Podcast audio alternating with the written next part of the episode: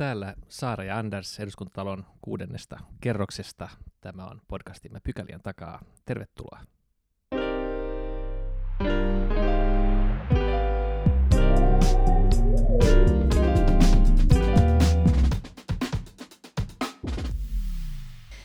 Mennään ensimmäiseen pykälään. Tänään puhutaan kuntavaalien tuloksesta ja vieraaksi me olemme saaneet Erkka Railon Must Readista. Kovasti tervetuloa. Kiitoksia, mukava tulla. Minkälaiset päällimmäiset analyysit nyt tästä kuntavaalituloksesta olisi vedettävissä? Mitä nyt ainakin pitää ymmärtää vaalien lopputuloksesta?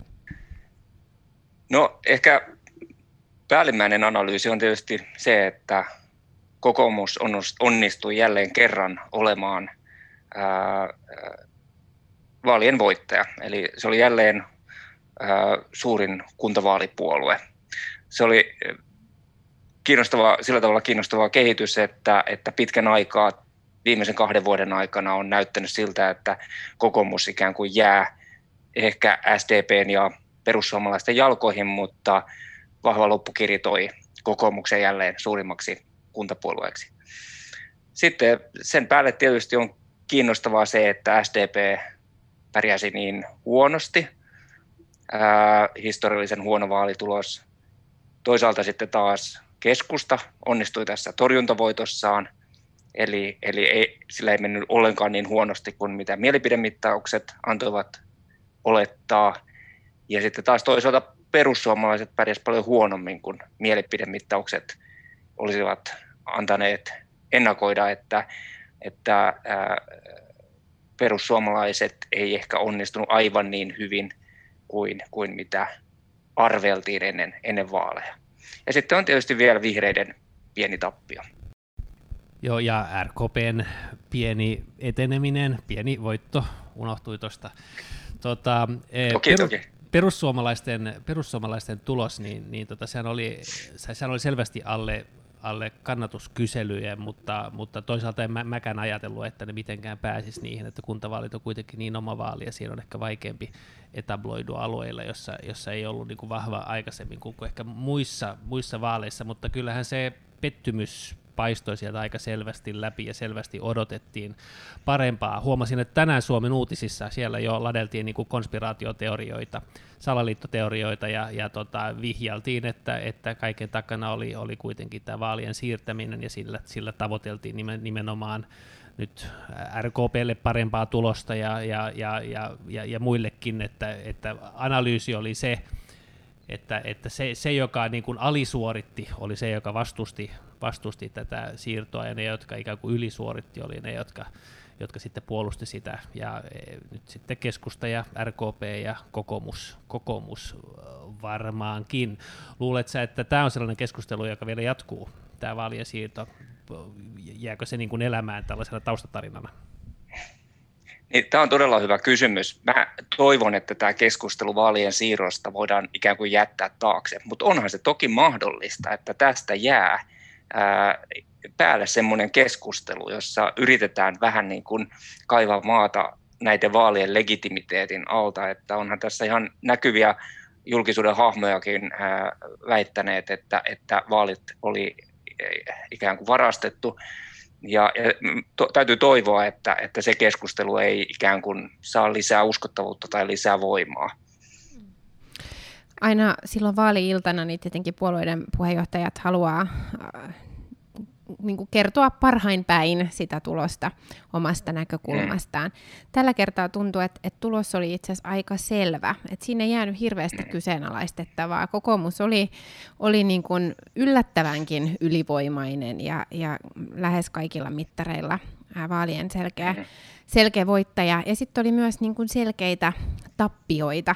Miten sä oot analysoinut tätä äh, julkista keskustelua puolueiden suunnasta, että et onko, onko niin kuin esimerkiksi näitä, näitä, jotka suoriutuivat odotuksiin nähden heikommin, niin onko, onko heiltä kuulunut ikään kuin omaa analyysiä tähän, tähän niin tilanteeseen?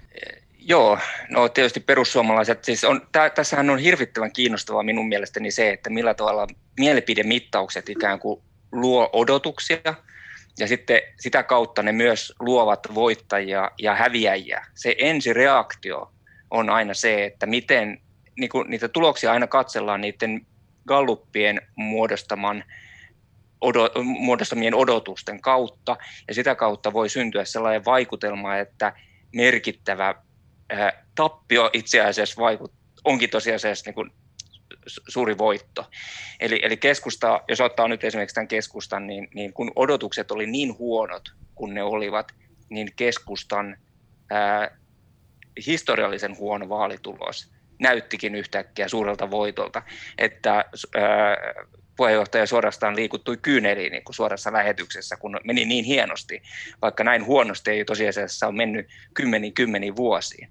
Ää, ja, ja kääntäen tämä sama tilanne oli perussuomalaisilla. Eli kun odotukset oli se, että tulee suuri voitto, niin ää, sitten mm, Jussi halla oli selvästi niin kuin vaikea peitellä pettymystään, mutta kun menee muutama päivä, mi- mihin me näemme sen, että mikä se todellinen tulos oli, ja olihan nämä vaalit sitten kuitenkin niin kuin perussuomalaisille merkittävä voitto, sitten kun ruvetaan katsomaan niin kuin lukuja ja nähdään esimerkiksi se, että perussuomalaiset on suurin kuntapuolue, jos katsotaan sitä, että kuinka monessa kunnassa heillä on tällä hetkellä edustus, niin he on, he on Suomessa suurin kuntapuolue. Tämmöiset yksityiskohdat herkästi niin kuin hukkuu sen taakse, niiden galluppien muodostamien odotusten taakse. Niin, onko tämä he, heidän kuitenkin tästä näkökulmasta hyvä tulos, onko se, tota, onko se onko se asia, joka tulee näkymään sitten seuraavissa eduskuntavaaleissa? Nythän heillä sitten on niin organisaatiota, sellaista jalkatyöorganisaatiota isommassa osassa kuntia ja, ja, ja se taas sitten eh, ja, ja sen kautta varmaan, varmaan ehdokas pohjaakin enemmän ja, ja, ja tota, edellytyksiä sitten taas, taas menestyä valtakunnallisessa. Joo, ehdottomasti juuri näin. Eli, eli totta kai näiden kuntavaalien kautta saadaan lisää osaavia ihmisiä harjoittamaan politiikkaa näihin valtuustoihin, harjoittelemaan politiikan tekemistä ja viestimistä näihin valtuustoihin. Sieltä löytyy uusia nousevia kykyjä, jotka voivat sitten lähteä näitä kokemuksiaan käyttämään eduskuntavaaleissa. Sitten tietysti kun saa valtuustopaikkoja, niin sitten saa näkyvyyttä paikallisissa medioissa myös ja, ja sitä kautta sitten mm, lisää tunnettuutta No miten sä näet, minkälaiset vaikutukset tällä vaalituloksella on hallitusyhteistyöhön? Kuitenkin kaikki muut hallituspuolueet, pois lukien nyt se RKPn pieni, pieni äh, plussa, niin, niin menettivät sitä kannatusosuuttaan ja, ja osa ihan, ihan merkittävänkin vaalitappion koki. Joo, joo, no itse asiassa te olette varmaan parempia ihmisiä vastaamaan siihen kysymykseen kuin minä, että kuinka paljon teillä on vaikutusta hallitusyhteistyöhön. Että että ulkopuolelta käsin tarkasteltuna, niin itse, itse ajattelen, että nämä on kuntavaalit ja että sitä kautta sitä vaikutusta ei oikeastaan, tuskin, tuskin en usko, että sillä on merkittävää vaikutusta, mutta niin kuin sanoin, niin tehän, tehän siellä hallituksen sisällä ja oppositiossa, niin kuin tiedätte varmaan paremmin. Joo, no voin, voin kertoa sen verran, että on, on kyllä kuullut vihjailua siitä, että, että, että hieman on letkeämpää, letkeämpää se meno ja ja ehkä keskustankin askeleet hieman keve, kevyemmät siellä käytävillä, mutta ehkä vihreiden ei niinkään, että, mm. että jos jotain sellaista siirtymää niin kuin siellä hyvän tuulisuudessa haluaa, että haluaa tästä, tästä niin kuin päätellä, niin, niin sellainen pieni siirtymä ehkä on tapahtunut. Niin tätä itse asiassa juuri itsekin mietin, että jos tähän asti on, on ikään kuin pidetty keskustaa puolueena, joka niin kuin on vähän siinä kiikun kaakun ja pohtii sitä hallituks, hallituksessa jatkamistaan ja on kipuillut niin kuin sitä, niin tämä heille odotuksia parempi tulos tietyllä tavalla varmaan niin kuin sinetöi sen, että tässä nyt kannattaa kuitenkin roikkuu mukana ja, ja tehdä tätä, kun sitten taas vihreät, jotka, jotka niin kuin ei ole päässyt ehkä vastaavasti esille ja, ja nyt he koki aika kirvelevän tappion isoja paikkamenetyksiä, myös isoja henkilökohtaisten äänten menetyksiä keskeisiltä poliitikoilta, niin, niin tapahtukohan nyt sittenkin niin, että, että vihreistä tuli äh, hallituspuolueista se, jonka, jonka niin kuin herkkyyttä jatkaa sitä hallitustyötä seurataan tarkemmin. En, en nyt ajattele, että hallitus olisi vaalituloksen myötä hajuamassa, mutta varmaan niin kuin se, vähän niin kuin Anders sanoi, että se paine siirtynyt keskustalta vihreille saada onnistumisia esimerkiksi syksyn riihessä. Joo. Joo, jos pohtii, pohtii tuota tämän siirron vaikutusta, niin, niin, niin itse ajattelen, että se siirto varmaan, varmaan ainakin kokoomusta edisti, niin kuin kokoomuksen, kokoomuksen menestystä edisti, että, että tässä loppupuolella hän, hän hallit, hallitus ampoi niin kuin urakalla itseään jalkaan vasemmisto ja, ja vihreä ehkä etunenässä nostamalla keskusteluun, keskusteluun tämän maakuntaveron, joka nyt ei ollut varsinainen kuntavaalikeskustelu, ja, ja, ja josta on varmaan aika vaikea niin kuin jotenkin rakentavasti sille analyyttisesti e, e, vaalikiertueilla niin kuin kadulla ja toreilla keskustella ihmisten kanssa, että se on, se on jossain määrin tällainen taloudellis-teoreettista teoreettista pohdintaa, pohdintaa vaativa, vaativa keskustelu, ja, ja, ja sitä keskustelua nyt ei aina RKP olisi millään muotoa niin tarvinnut tähän, ja uskon, että se varmaan, varmaan pudotti, pudotti aika monen hallituspuolueen kannatusta, ehkä etenkin nosti kokoomuksen kannatusta, joka, joka pystyy puhumaan itse asiassa sujuvasti perussuomalaisten retoriikkaa noudattaen niin kuin kiilus, kiilusilmäisestä verokiimasta. ja nämä on ihan suoria sitaatteja. niin, niin tota, on kohtalaisen vakuuttunut siitä, että tämä, tämä vaikutti aika oleellisestikin tähän lopputulokseen. Joo, siis mä oon, mä oon itse asiassa ihan samaa mieltä, että nimenomaan se ää, vaalien siirto oli, oli ennen muuta hyödyksi kokoomukselle – Tosin sitä ei voinut silloin tietää, mutta näin jälkikäteen niin kuin nähdään, että, että siinä oli tavallaan syynsä, että minkä takia ää, joskus oli päätetty, että tämä vaalit järjestetään ennen, ää, e, esimerkiksi ennen, näitä, ennen kehysriihtä. Eli, eli siinä oli parikin asiaa. Sen jälkeen, kun vaalit oli päätetty siirtää, niin se itsessään oli tietysti iso epäonnistuminen hallituspuolueelle – sitten sen jälkeen tulee tämä kehysriihi, jossa, jossa hallituspuolueet rupesivat avoimesti riitelemään ja tekivät aika ikäviä päätöksiä esimerkiksi vihreiden näkökulmasta. Ja sitten se antoi tosiaan tilaisuuden kokoomukselle kritisoida hallituksen talouspoliittista linjaa, ennen muuta velkaantumista. Ja sen jälkeen vielä sitten tuli tämä maan avaaminen, joka tuntuu olevan todella työlästä ja hankalaa ja on edelleenkin kesken. Ja sitten vielä niin kuin kirsikkana kakun päällä oli sitten vielä tämä, tämä tota, vaalien järjestäminen niin kuin kesäviikonloppuna. Nyt on helppo nähdä, että se oli itse asiassa semmoinen päätös, joka, jonka olisi voinut jo aavistaakin, että se hyödyttää ennen muuta kokoomusta, koska tiedetään, että kokoomuksella on hirvittävän uskolliset kannattajat, jotka menevät äänestämään olipa mökkiviikonloppu tai sitten ei, mutta silloin sitä ei, ei osattu sitten ennakoida, ja, ja tämä alhainen äänestysprosentti niin tietysti hyödytti ennen muuta kokoomusta. Hmm. No sanottakoon omasta puolestani, kun kokoomuslainen olen, niin, niin mä itse niin kuin pidin sitä vaalien siirtoa tosi suurena pettymyksenä silloin. Et tietenkin, just niin kuin Erkka sanoit, niin silloinhan se näyttäytyy erilaisena. Nyt on tietenkin nyt on tietenkin niin kuin vaalien jälkeinen aika ja, ja kokoomuksessa on helppo hymyillä, kun, kun vaalit menivät hyvin. Siihen on varmasti monta syytä ja ehkä me voitaisiin pikkasen keskustella puoluekohtaisesti, että, että mitä, mitä teemoja ja, ja tekijöitä siellä niiden tulosten takana on. Tekisi mieli aloittaa tietenkin kokoomuksesta, koska ää, me nyt olimme ää, vaalien suvereeneja voittajia, mutta aloitetaanko kuitenkin perussuomalaisista? Et mikä, mikä se mikä se äh, tausta voi olla nyt sille, tai mikä se sun nähdäksesi Serkka on, että he alisuoriutuu äh, suhteessa siihen Gallup-arvioon? Tämä on hirveän hyvä kysymys siinä mielessä, että, että tämä on todella pitkä historiallinen jatkumo. Eli, eli jo SMPstä nähdään, protestipuolue SMPstä nähdään, että se suoriutui huonosti nimenomaan kuntavaaleissa. Ja ilmeisesti siinä on tämmöinen tausta, että protesti tyypillisesti suuntautuu niin kuin valtakunnallisia vallanpitäjiä vastaan ja, ja sen seurauksena ää, se, se ei sitten tämmöisissä kuntavaaleissa samalla tavalla sitten elähdytä niitä potentiaalisia kannattajia eikä saa niitä potentiaalisia kannattajia liikkeelle kuin, kuin eduskuntavaaleissa. Et se, on, se on ilmeisesti tämmöinen pitkä historiallinen historiallinen tekijä tässä. Mutta siihen vähän liittyen tai sitä sivuuten voi todeta, että, että näille protestipuolueille on vähän luontevampaa sitten ottaa tämmöisiä valtakunnan tason asioita käsittelyyn. Ja perussuomalaisillahan tämä EU-vastainen protesti on semmoinen hyvin tyypillinen heille sopiva aihe. ja niin kuin moni ehti tässä vaalikamppailun tuoksinassa todeta, että sehän ei loppujen lopuksi ole ollenkaan kuntavaaleihin liittyvä aihe, ei ollenkaan.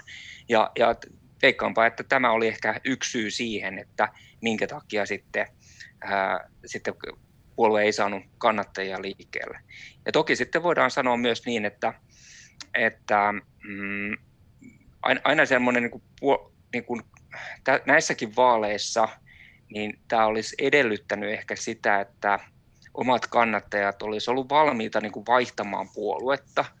Eli, eli tavallaan siellä sanottiin niissä mielipidemittauksissa selvästi sanottiin niin kuin yhtä, eli sanottiin, että äänestän perussuomalaisia, mutta sitten kun tuli se hetki, että äänestetään, niin sitten joko jäätiin kotiin tai sitten ää, tota, mm, äänestettiin sitä puoluetta, jota oli aina aikaisemminkin äänestetty.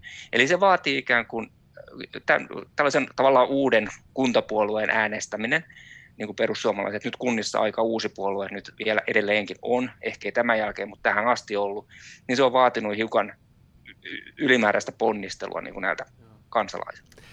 Joo, varmaan juuri näin, että nyt, nythän tota, siis itse, itse kun olin ehdolla kirkkonummella, niin, niin niin sinänsä huomasin kyllä niin kuin pyrkimystä tuoda tällaista valtakunnallista niin kuin vastakkainasettelua ja vähän identiteettipolitiikkaa myöskin paikalliselle tasolle, ja tietenkin se, että vaalit pitkittyi, että tämä kampanja ikään kuin vaan niin kuin jatkui ja jatkui, niin kun ihmiset väsyy, niin ne, ne, ne keskustelu, keskustelun laatu heikkeni, heikkeni samalla aikaa sitten niin kuin näitä teemoja niin kuin tuli siihen mukaan, ja ne varmaan sinänsä e, ehkä olisi ollut sellaisia, jotka, jotka olisi tukenut perussuomalaisia niin kuin valtakunnallisestikin, mutta sitten kuitenkin ne paikalliset jutut, ne, ne koskee sitä, että mitä tolle tielle tehdään ja rakennetaan koulu vai ei, ja, ja, ja, ja mitä, sä, mitä mieltä sä oot jo vaikka nyt kivenmurskaamon luvituksesta jonnekin muualle, että ne on kuitenkin ihan niin kuin käytännön, käytännön niin kuin paikallisia asioita.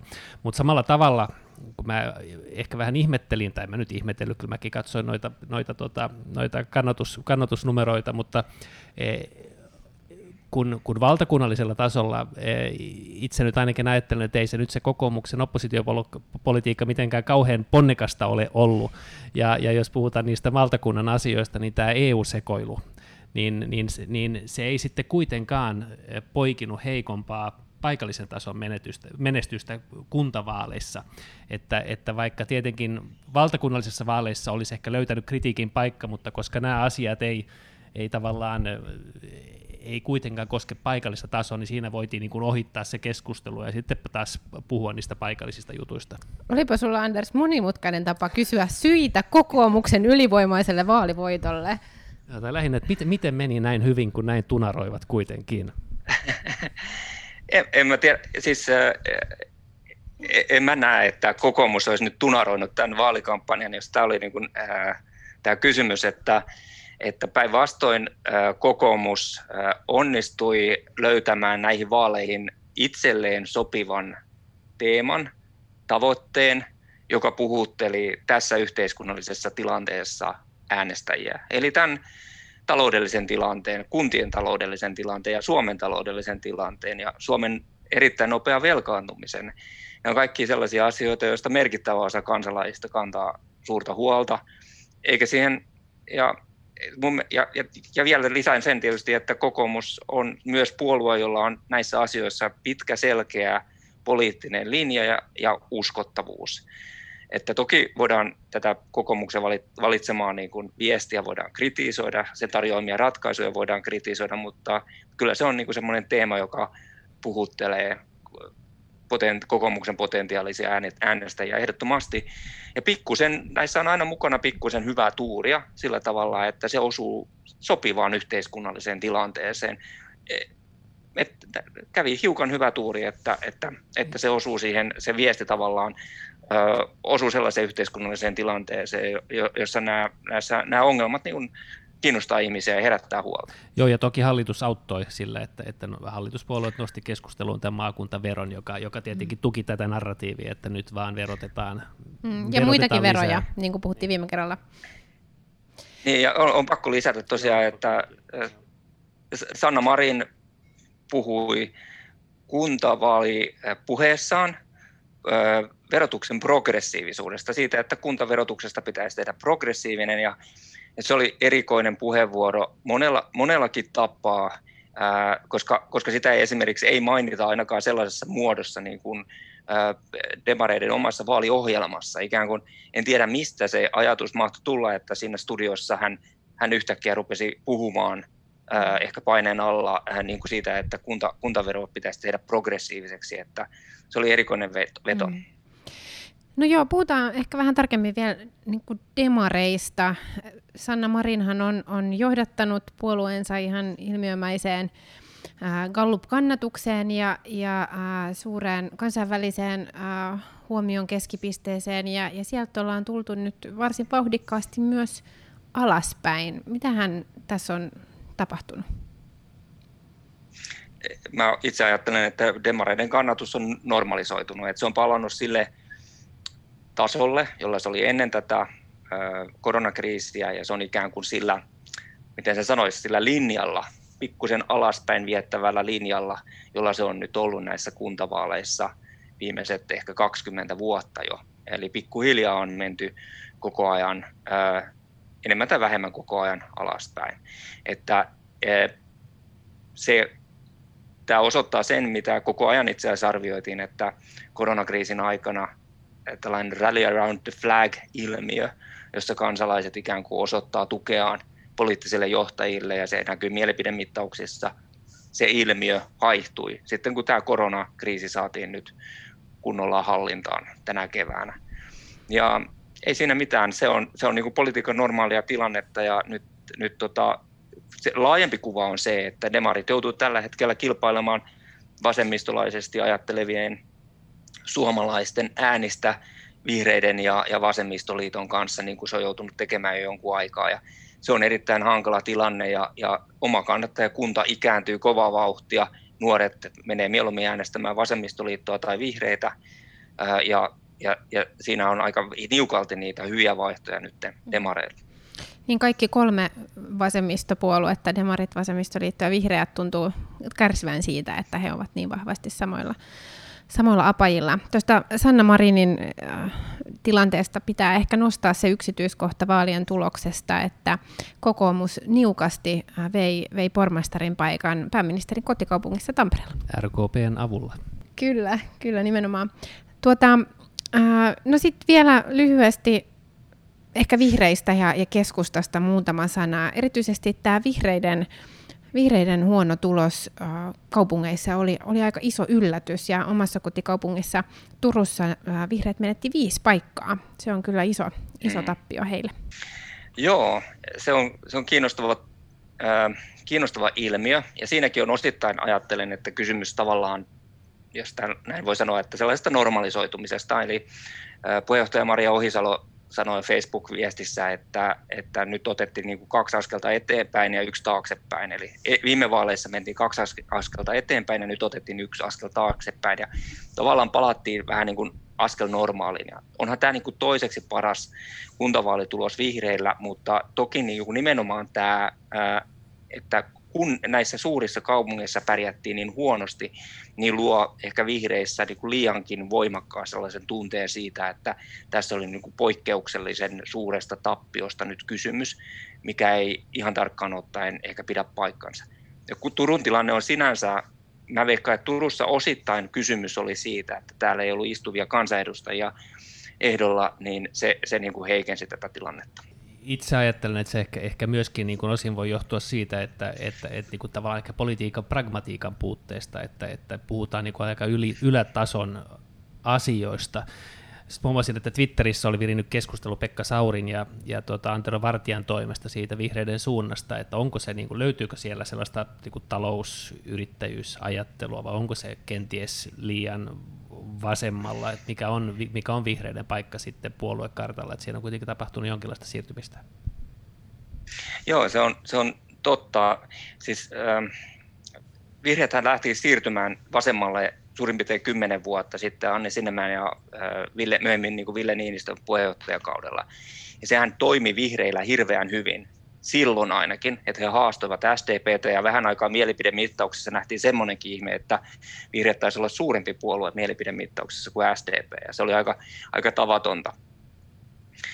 Mutta mut nyt, nyt sitten taas niin on tullut tällainen kriisi, mun mielestä on vähän, vähän niin kuin hätäistä vetää niin kuin tästä vielä semmoista johtopäätöstä, että vihreiden pitäisi nyt lähteä niin kuin määrätietoisesti takaisin sinne oikealle. Ää, semmoinen siirtyminen, vihreillä on mun mielestä tällä hetkellä aika vankka ja selkeä tällainen vasemmistolainen ide, ää, niin kuin imango, ja mä vihreät tietysti itse tietää parhaiten, mitä he, he tekevät, mutta itse ajattelen niin vähän niin, kuin niin, että jos lähdetään sinne takaisin sinne oikealle, niin siinä menetetään herkästi ne vasemmistolaisesti ajattelevat äänestäjät ilman, että saadaan ketään tilalle, että se ei välttämättä ole ainakaan mikään helppo siirtymä lähteä niin kuin noin vaan takaisin.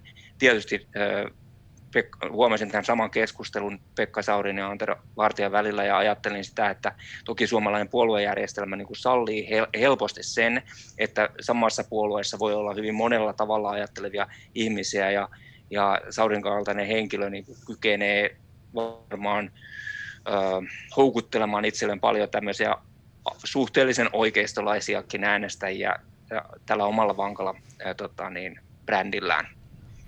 No jos ajattelee, että keskusta sitten puolestaan teki torjuntavoiton, niin oliko se eh, osoitus eh, siitä, että ihmiset luottaa keskustaan, että heillä on koneisto kunnossa, heillä on kuitenkin niin vahva niin kuin presenssi, ja siitä, että nämä ei ollut valtakunnalliset vaalit, vaan nimenomaan kuntavaalit, jossa, jossa se, että tunnet ehdokkaan, on, on ehkä tärkeämpi kuin monet muut kysymykset.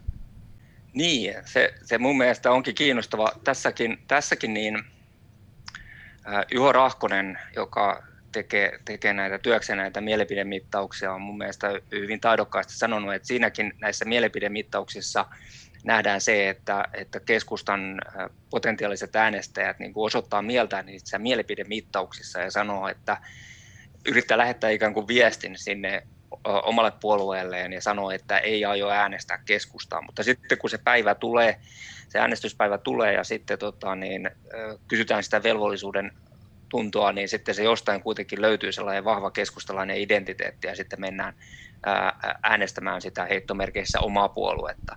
Ja itse ajattelen, että tämä on niin kuin se selitys sille, että mitä varten keskusta tässä tilanteessa sitten pärjäs niin hyvin kuin se pärjäs. Mutta eihän tämä, mä sanoisin, että tämäkin on niin kuin, tämä on niin väliaikainen voitto joka tapauksessa keskustalle, että pitkällä aikavälillä ne ongelmat ei ole ikään kuin kadonnut mihinkään, että kannatus nuorten keskuudessa on, on ainakin eduskuntavaaleissa ollut, ollut aneemista ja kaupunkeihin, äh, kaupungeissa tultiin tai menetettiin, äh, suurissa kaupungeissa menetettiin jälleen niitä vaivalla saatuja asemia, eli, eli tilanne ei ole ollenkaan helppo. Ja, ja jos kilpaku, pahin kilpakumppani on, on perussuomalaiset, niin, niin palaa vielä siihen, että tosiaan niin kuin perussuomalaiset mm, kykenee tällä hetkellä paljon paremmin, olennaisesti paremmin kuin keskusta vetämään, vetämään puolensa ihmisiä, nuoria ihmisiä ja ihmisiä kaupungeissa. Ja ja tota, se antaa ikään kuin tälle perussuomalaiselle paljon enemmän tällaista potentiaalista voimaa tulevissa vaaleissa. Kaikki puolueet tekee nyt kiivaasti omaa analyysityötään tämän vaalituloksen pohjalta ja, ja valmistautuu seuraaviin vaaleihin, jotka kurkistelevatkin tuolla jo ihan, ihan nurkan takana, jos sote-uudistus... Joillekin kurkistelee, joillekin ei. Kyllä, kyllä, näin, näin nimenomaan. Mutta äm, yksi yhteinen huoli, mikä pitäisi olla kaikkien puolueiden, puolueiden yhteinen huoli, niin se oli tämä alhainen äänestysprosentti. Sitä selittää varmaan osittain monet asiat koronaan liittyvät tai tähän vaalien siirtoon liittyvät äh, kesäviikonloppu ja niin edespäin, mutta mut minkälaisia johtopäätöksiä tästä huolestuttavaa alhaisesta äh, äänestysprosentista meidän pitäisi yhdessä vetää ikään kuin meidän demokratiaa ajatellen? Niin, se on, se on kyllä todella hyvä kysymys ja yksi tietysti päällimmäinen johtopäätös on se, että vaaleja ei pitäisi järjestää kesäviikonloppuisin, että ei ainakaan kuntavaaleja, että ne eivät vedä puoleensa – Toinen ajatus, joka tulee heti mieleen, on se, että meidän pitäisi ehkä keksiä jotkut keinot, että me voitaisiin yhdistää vaaleja yhteen, että meillä on nyt tulossa monta vuotta putkeen semmoista, että meillä on joka vuosi vaalit, ja se on monella tapalla, tapaa itse asiassa sekä äänestäjille että puolueen aktiiveille aika kuluttavaa hommaa. Mutta jos palataan tähän tota, äänestysaktiivisuuteen vielä, niin siihen ei ehkä mitään semmoisia kauhean helppoja keinoja siihen äänestysaktiivisuuden korjaamiseen ole, mutta vaalitutkijat ovat kiinnittäneet esimerkiksi huomiota siihen, että suomalainen vaalijärjestelmä on aika monimutkainen ja edellyttää aika paljon osaamista äänestäjiltä, eli täytyy tehdä aika vaikeita valintoja. Meillä on paljon puolueita, meillä on kuntavaaleissa paljon ehdokkaita ja sitten meillä on vielä kunta, kuntapolitiikassa, meillä on vielä tämä, tämä tämmöinen konsensusperiaate, jos nyt näin voi sanoa, että, että, että tavoitellaan niin kuin yhteisymmärrystä yhteisistä asioista, ei ole samanlaista hallitus-oppositio-vastakkainasettelua, joka ainakin selkiyttää valtakunnan tason politiikkaa, niin sellaista ei, ei niin kuin kuntapolitiikassa ole. Ja kaikki nämä piirteet yhdessä luo sellaisen tilanteen, jossa, jossa niin kuin on aika vaikea valita ehdokas ja on aika vaikea, vaikea valita ää, puolue. Ja siihen on ehdotettu ratkaisuksi sitä, että ihmiset voisivat äänestää pelkästään puoluetta, että ei tarvitsisi valita henkilöä.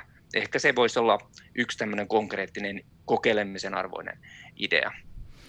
Todella kiinnostava ajatus. Voitaisiin tehdä ihan oma jakso tästä demokratian tulevaisuudesta, mutta nyt iso kiitos Erkka, että tulit meidän vieraksi.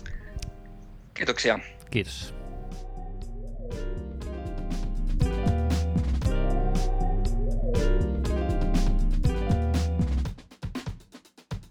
No niin, mennään toiseen pykälään ja kyselytunnin aiheeseen, mutta ehkä ensin muistus siitä, että jos olette nyt jaksanut kuunnella tämän ensimmäisen pykälän, niin, niin tota, käykää tykkäämässä tai antamaan tähtiä erilaisissa palveluissa, Applessa, Spotifyssa, eh, SoundCloudissa, niin sitten tämä podcast saa vähän enemmän kuuntelijoita vielä. Mahtuu nimittäin vielä, kaista kestää vielä hmm. niitä lisää. Täytyy itsekin käydä katsomassa, että mistä niitä tähtiä annetaan, joo, en ole koskaan joo. antanut.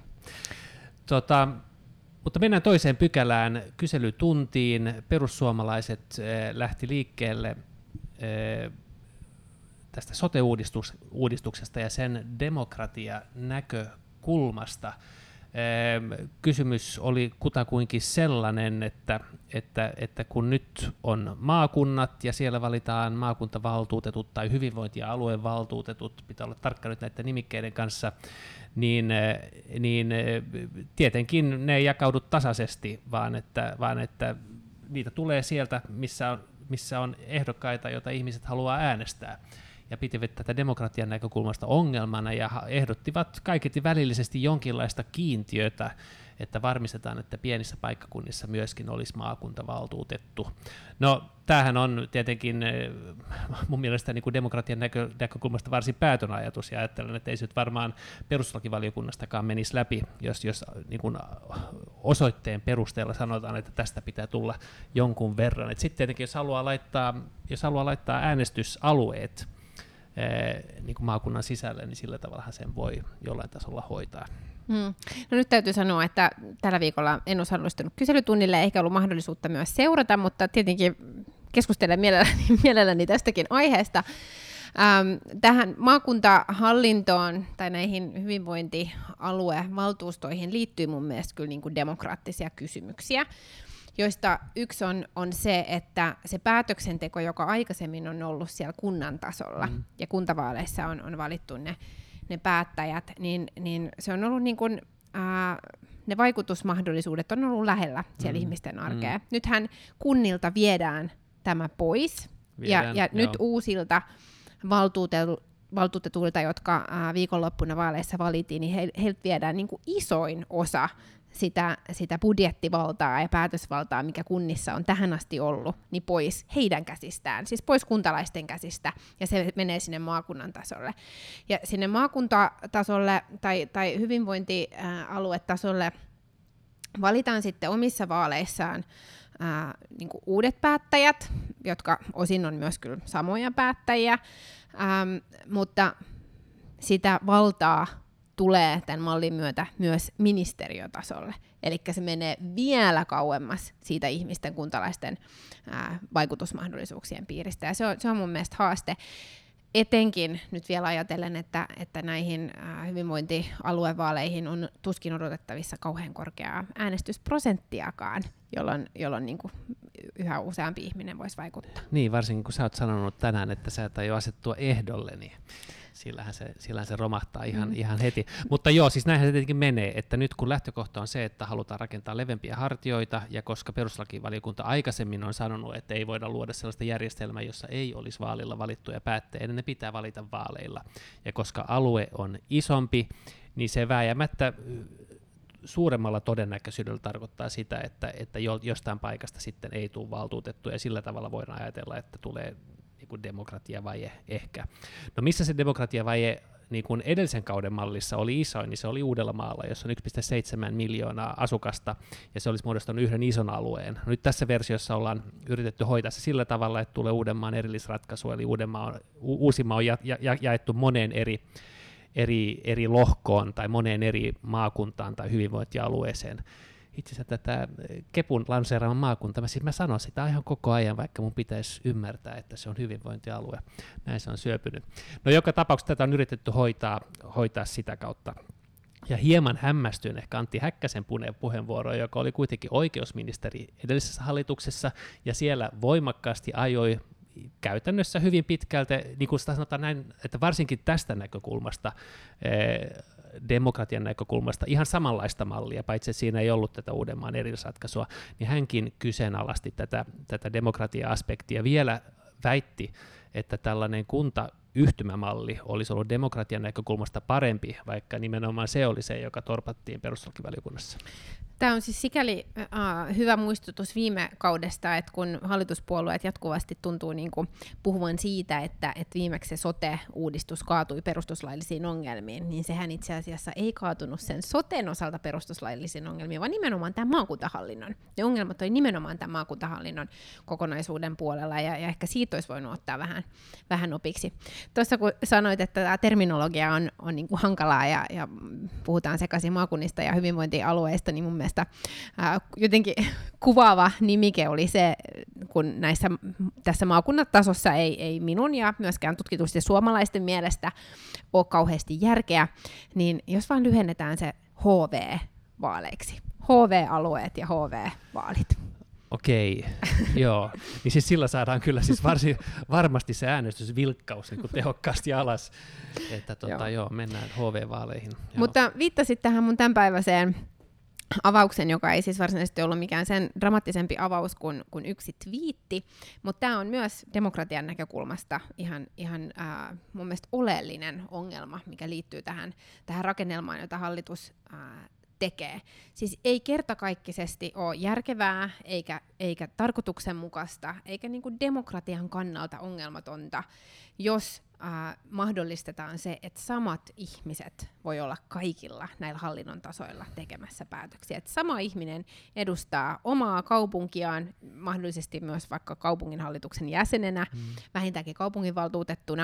Äh, lisäksi sitten sitä, sitä hyvinvointialuetta päättää siellä, äh, on, käyttää niin kuin, valtaa ja, ja sitten vielä valtakunnallisella tasolla lainsäätäjänä. Musta se on niin kuin, epätoivottava tilanne, johon, johon nyt ollaan ajamassa. Joo, Suomeen? no sinänsä ei olla ajamassa, mutta, mutta ellei, ellei linjata, että näin ei tule tapahtumaan, niin varmaan tulee pitkälti, pitkälti näin, näin olemaan, ja kyllä se munkin mielestä on ongelma. Se on, siis se on, on hyvä, jos demokratiassa toimijoina on useampi ihminen, ja on myöskin hyvä, jos, jos samat ihmiset ei ole kaikilla, kaikilla tasoilla, että kyllä mä itsekin toivon, että, että nyt puoluesihteerit vaikka vaikka keskustelisi tästä ja, ja ehkä päätyisi sellaiseen ratkaisuun, että, että käytännössä sopimuksen siitä, että, että näin ei toimita. Koska lainsäädännön kautta on varmaan aika hankala sanoa, että ei saa asettua ehdolle. Niin, perustuslaki tulee vastaan. Ja, e, koska, koska kaikilla pitää olla mahdollisuus, mutta käytännön tasollahan se varmaan on kohtalaisen haastava sitten niin kuin yksilön, yksilön mm. osalta yrittää hoitaa montaa tehtävää samaan aikaan. Mm. Joo, ja just näinhän tämä pitäisi tehdä, että puolueiden pitäisi sopia se, se yhdessä, koska tämä, kaikki puolueethan on samassa tilanteessa tilanteessa, ja kaikki puol- jokaisella puolueella on paineita nimetä sinne niitä, niitä omia kansanedustajia ja omia ää, keskeisiä nimiä, vaikkei se tarkoituksenmukaista olekaan. Joo, ja meidän vaalijärjestelmähän on sellainen, että, että koska äänestetään käytännössä yksilöä, ää, niin, niin, niin, niin on, on tarve asettaa ehdolle sellaisia yksilöitä, että kerää ääniä. Et jos meillä olisi ollut maakuntatasolla tai hyvinvointialuetasolla, tämä on ihan hirveätä, niin, niin listavaalit, niin tilanne ehkä olisi ollut, ollut, ollut helpompi. Ja, ja, tota, ja ehkä, ehkä vähän harmittaa, ettei sitä mahdollisuutta tässä, tässä sitten käytetty. No toivotaan, että tämä keskustelu nyt puolueiden välillä etenisi. Minusta siihen olisi kyllä nyt vielä, vielä hyvät mahdollisuudet.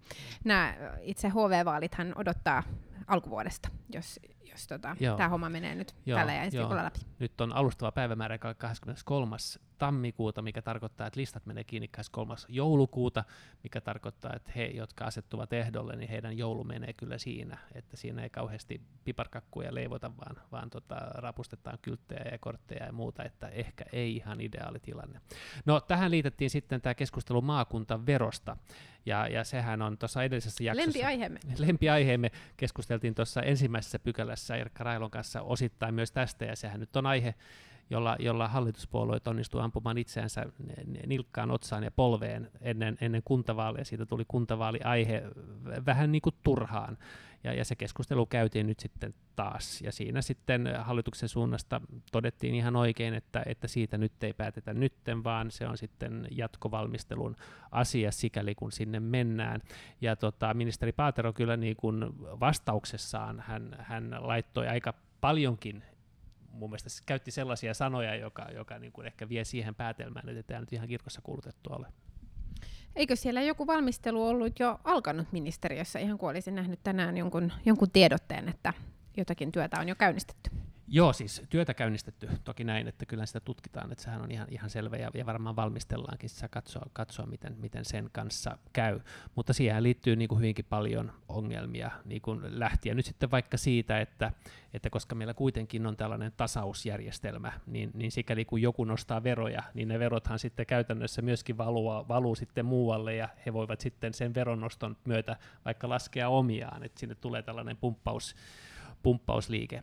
Teoreettisestihan siinä on paljonkin järkeä, ja, ja se ehkä liittyy nyt tähän demokratia-aspektiin, että ne, jotka päättää, sähän kritisoit siinä sitä, että se menee, raha menee valtion kautta, ihan niin kuin se meni edellisenkin kauden mallissa, niin, niin, niin, niin sikäli kun on edes joku pieni verokomponentti, niin heille, jotka, he, jotka päättävät toimista, palveluista, niin heillä olisi myöskin niin kuin insentiivi tai mahdollisuus päättää rahoista ja ehkä insentiivi myöskin yrittää minimoida sitä verokomponenttia. Niin sehän nyt on tämän, tämän mallin ongelma, että siellä ei ole sitä, sitä intensiiviä, joka, joka niitä kuluja kannustaisi Joo, tarkastelemaan. Niin kuin, niin kuin ei ollut viime kaudenkaan mallissa. Mutta mennään seuraavaan kysymykseen, joka oli rajat. Joo, Vai halusitko vielä tästä jotain jutella? vielä puhua Krista Kiurusta, koska niin.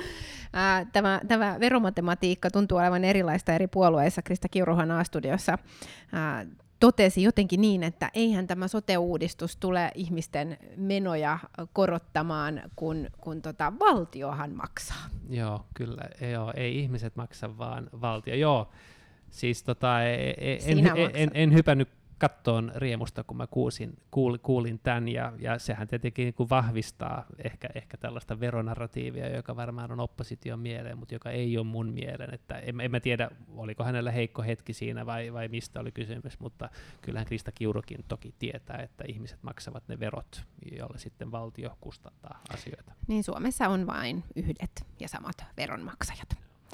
Mutta mennään sitten siihen rajakysymykseen. Mitähän kokoomuslaiset viisaat edustajat siellä kysyivät?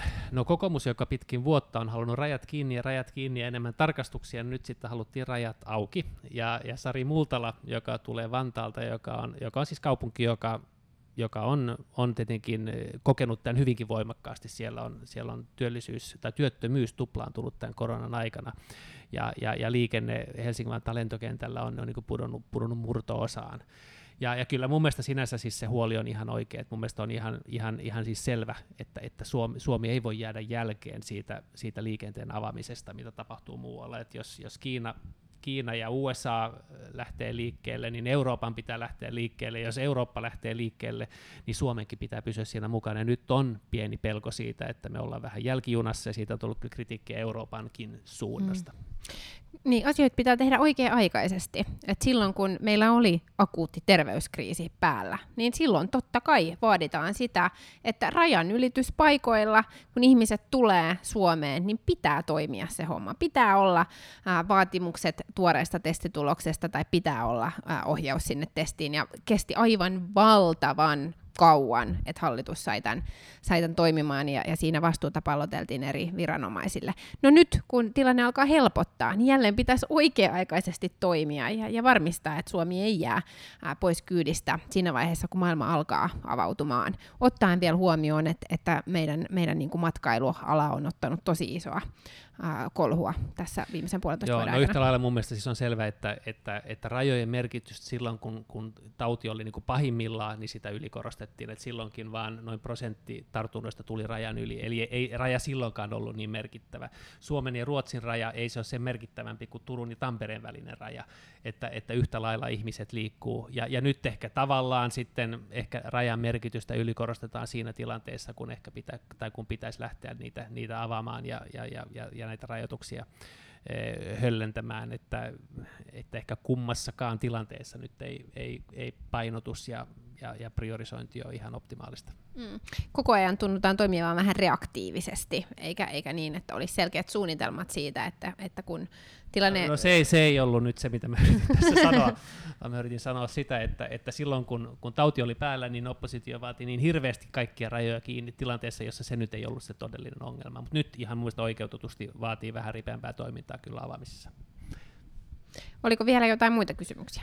Eh, No tähän kai ne, ne niinku suunnilleen liittyy, että tähän rajan tietenkin liittyy nyt sitten nämä eurooppalaiset toimet ja, ja, ja tämä vihreä sertifikaatti ja, tota, ja, ja siitä sitten meilläkin oli, oli, oli kysymys. Mutta tuota, tästä rajajutusta tulee hallituksen esitys, eh, josta on käyty kyllä, voin sanoa, kohtalaista vääntöä hallituksen sisällä, mutta se nyt tulee tässä muutaman päivän kuluttua.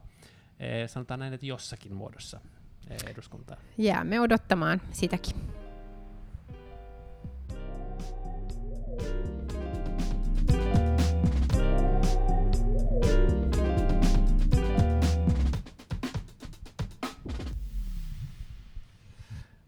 Vi går till eh, paragraf 3.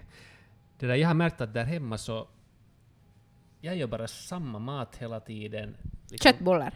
Nej, nej, inte ens det. Inte ens. Jag märker att jag- man liksom ing, hittar inte på någonting och det är liksom lite tråkigt.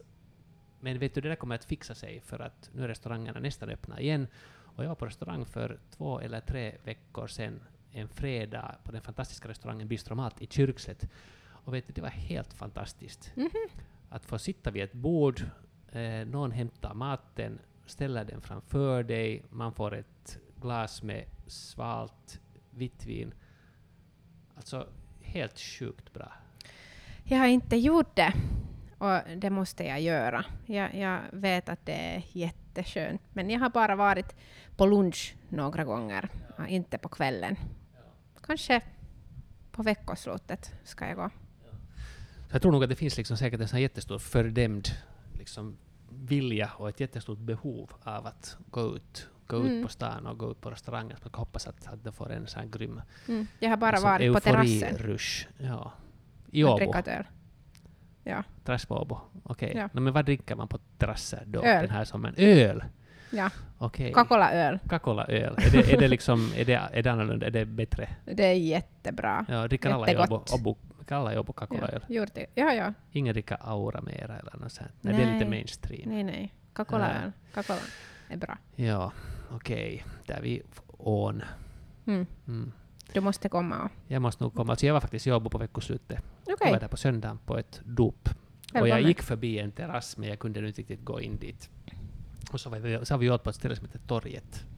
Som var jättekul Ja. egentligen. Det, det är en bra restaurang, men, men vi har jättemånga. Ni har det. Ja, inte Åbo är en jättedum stad. Bra öl och hyggliga restauranger och, Mm. och det där och en Välkommen. vatten där mitt i. Ja, Mm. måste väl göra det. Ja.